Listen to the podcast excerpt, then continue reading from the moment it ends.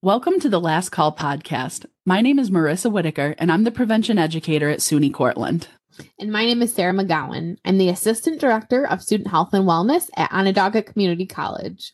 Our jobs are to educate students about potential risks associated with substance use. We approach substance use from a neutral stance, and our episodes are rooted in public health with a focus on science and harm reduction. Today, we're going to be talking about some easy harm reduction strategies um, because, Maris, unfortunately, the first couple weeks of school are the times when students um, may find themselves in a little bit of hot water if they're, you know, trying new things or not used to um, some of the situations that they may find themselves in as new college students. Yeah, especially for maybe some of our first year students where you don't have parents or family members watching over you. You're kind of on your own for the first time in a while.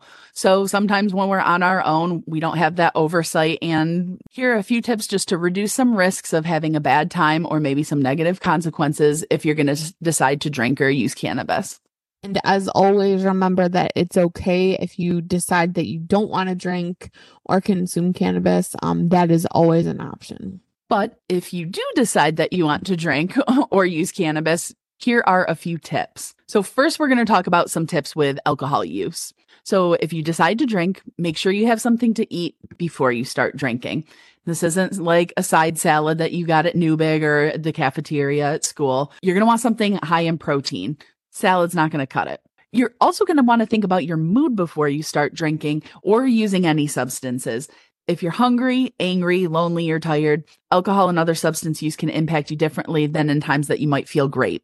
Um, so the next thing, Marissa, is making sure that you stay hydrated. So when you're drinking, this is so important. So you can always alternate water um, with any beverages containing alcohol. So water can help reduce hangovers. Um, also, liquid IV or anything with electrolytes can be helpful. It's not a you know miracle cure if you're consuming a lot of alcohol. It's not going to undo all the damage of the night, but it could be a little helpful in reducing the hangover that you might have if you do consume some electrolytes um, while you're drinking, before you're drinking, and after. Yeah. Even letting the ice melt in your drink at the bar is something that you can do to have some water. That should not be the only way that you're getting water that night. Um, I also don't think there's probably ice at an unrecognized frat party, but if you're at the bar. Speaking of being out places, you're going to want to come up with a plan to get home before you start drinking. So having a backup plan is also pretty critical in these cases, especially if the first plan falls through if you're going to be the designated driver, be the designated driver. But there have been instances where someone said that they will, and then one thing leads to another, and now you don't have a ride home. So you might want to think of a couple of different ways to get back to where you're going. Whether that's calling an Uber, walking home, having a friend, having a designated driver is definitely safer and also cheaper than having a DWI. Absolutely. So speaking of friends, Maris, if you're um, with your friends, make sure that you're leaving with their friends as well. So you come to a party with your friends, make sure, you know, you're keeping an eye on each other, you know where everyone is um, and then you're leaving with them. So don't leave anyone behind, especially if they're intoxicated. And then if you see someone that needs help, help them. So when you want someone to help you, if you are in, you know, a compromising or extremely intoxicated state and you kind of didn't know what was going on, so step up, be that person, and don't be afraid to help someone else who needs help. Yes, cause nothing to do the right thing. So, switching gears to covering some risk reduction tips for cannabis use, you're going to want to start low and see how you do, especially if you're going to consume edibles. And if you are using edibles, make sure you look to see what the dosing is, especially if this product came from a dispensary. Again, a whole candy bar is not a dose when we're eating edibles. Um, we're going to cover this more in an upcoming episode this semester, but just as a teaser right now and basic knowledge, give it time to kick in going along with that. So you always want to try and use the smallest amount that you need to feel the effects that you're looking for. So um, it's not only better for your lungs, but it's better for your wallet. So if you think about a blunt, you're a lot of the time you end up burning through a lot of the product and you don't necessarily get the most bang for your buck. So kind of keep that in mind.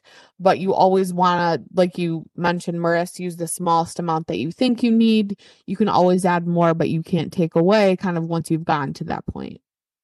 Yeah, and especially with blunts too, you bring up that efficiency piece, Sarah, but also when someone's smoking a blunt, you're you're getting nicotine too, nicotine and tobacco with that wrapper. So for people that might be the cannabis purists that want that flavor, that want the taste, that really pay attention to all of the different things cannabis, when when you're putting it in a blunt wrapper um and then you're adding nicotine to it too. So those feelings of anxiety that your heart is racing after you smoke a blunt you have a nicotine high as well. And you also don't need to be a hero by trying to take, you know, the biggest hit out of all of your friends or puffing on your friends, you know, 99% concentrate vape pen to see how you feel. So, especially if it's a new product to you, now is not really a good time to experiment um the first couple weeks of school just because I think there's added pressures, you know, people are trying their best to fit in. Um you don't have to be a hero. I'm glad that you brought up the whole vaping piece to a lot of this. I've been talking to a lot of students about vaping and the serving size for when somebody's vaping. And if you're getting it again from a dispensary or on most products, it does say like what that serving is. How many people are hitting that pen going one, two, three, that's my serving. No, they're like chiefing on that thing till like there's tears coming down their face. So if you are using a vaping device to get your cannabis, think twice about it, but also be mindful of what a serving is on that. You're not going to do a blinker until the thing shuts off. So yeah, and everyone's lung capacity is also different. So your friend might, you know, feel great with one hit and you might not feel those same effects. So, you know, you don't have to mimic what everyone else is doing, just do what's best for you in that moment. And then we probably should have led with this for cannabis, but even though weed is legal in New York State, you still have to be 21 to use it, and you still can't use it on mm. campus or any campus affiliated location. And this is for all SUNY schools. So don't think you're going to go visit your friend at another campus and that it'll be legal there. Well, and Marissa, if we're talking about harm reduction in the first couple weeks, it's also important to keep in mind any campus policies that your college has with drinking or substance use. So um, there isn't, you know, a get out of jail free card the first three weeks just because you're a new student. So, you know, unfortunately, those first three weeks are the time when a lot of people get in trouble because they don't know the rules. They're not used to, you know, having to comply with, you know, regulations or being under someone else's roof with all these rules and that's when you can find yourself you know in a bad situation in trouble with campus safety and you want to try your best to avoid that if possible yeah, yeah. And so a lot of, you know, harm reduction is about reducing the harms to your body, the harms to your well being, but it's also harmful to have legal troubles hanging over your head, whether that's legal from the police getting arrested, getting a ticket, whether that's going through the conduct system. So, yeah, a lot of students, I think, come to college thinking, like, oh, it's a party school. We can do that here. But there's also campus standards, there's rules, there's laws that you have to follow. Yeah. And, you know, you have to be held to a standard. So, those are also here on campus keeping risk reduction in mind, you want to make sure that you're not combining alcohol with other drugs. So what I, I always like to say, and I know you like to say this too, Maris, is pick alcohol or weed and stick with one or the other. Um, you never want to mix both.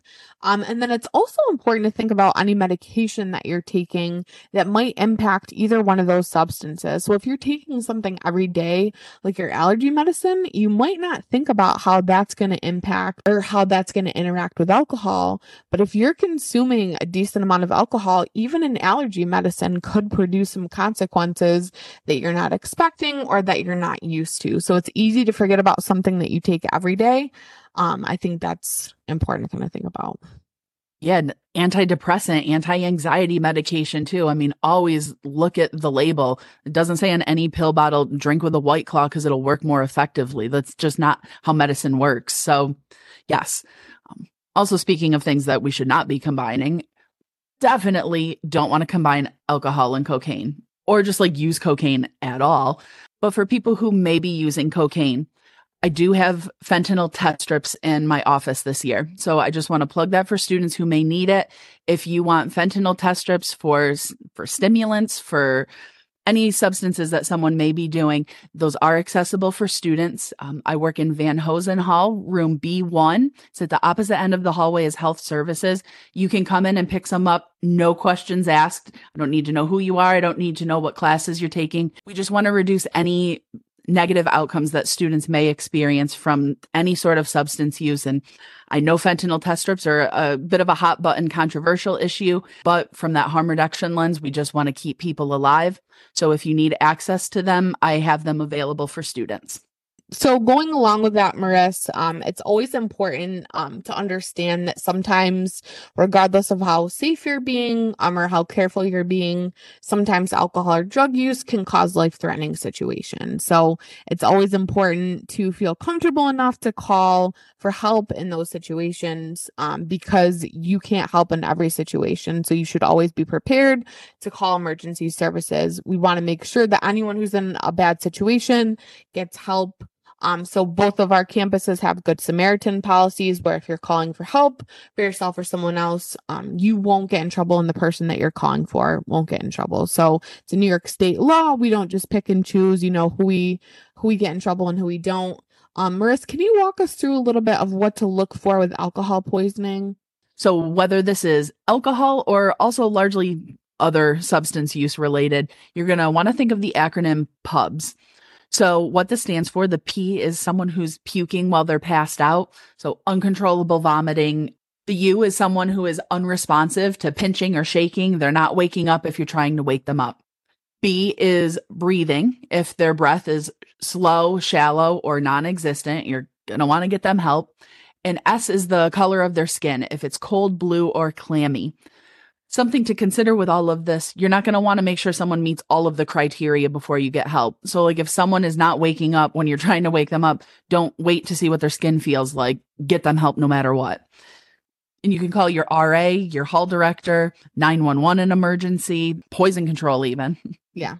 There's a lot of people that you can call for help. 911, always, if you're in a panic situation, um, usually the quickest way to get that person help. So, Going along with that, Maris, so the first couple weeks, you, as a new college student, or even as a returning college student, you may be, you know, put into situations that you're not used to or that you may not feel comfortable with. So I think going back to boundary setting, so keeping in mind that you can set your own boundaries and limits and guidelines so that you feel safe and that the people around you feel safe. So you can set boundaries with others others can set boundaries with you. It's important to kind of think through that. And can you tell us, Maris, um, how do how what's the best way to set some boundaries with yourself? Yeah, so starting off, we got to set a boundary with ourselves, knowing our limits. It's difficult to set a boundary with somebody else if we're not sure where we stand on some matters. So, are you drinking tonight or are you just going out and socializing? If you are drinking, what's your cutoff amount? Are you going to have just two drinks or are you really going ham tonight? We're suggesting maybe closer to the two. Do I want to sleep with this person or do I just want to make out with this person? Do I even want this person around? Also, to be mindful of your feelings in these situations. Like, do you feel comfortable at this party? Does it feel right? Please don't ever underestimate your gut feeling when your body or your mind is trying to tell you that something's up or that something's off. It never hurts to be overly cautious in these situations because sometimes we're talking about your life here. Once you set them with yourself, you can start to set them with other people. How would you go about that, Sarah? It's important to know that you always deserve to feel safe in your environment. And if you're in a situation that doesn't feel safe or doesn't doesn't feel right you have the right to walk away and you should not feel guilty about anything. So your safety is always the most important thing.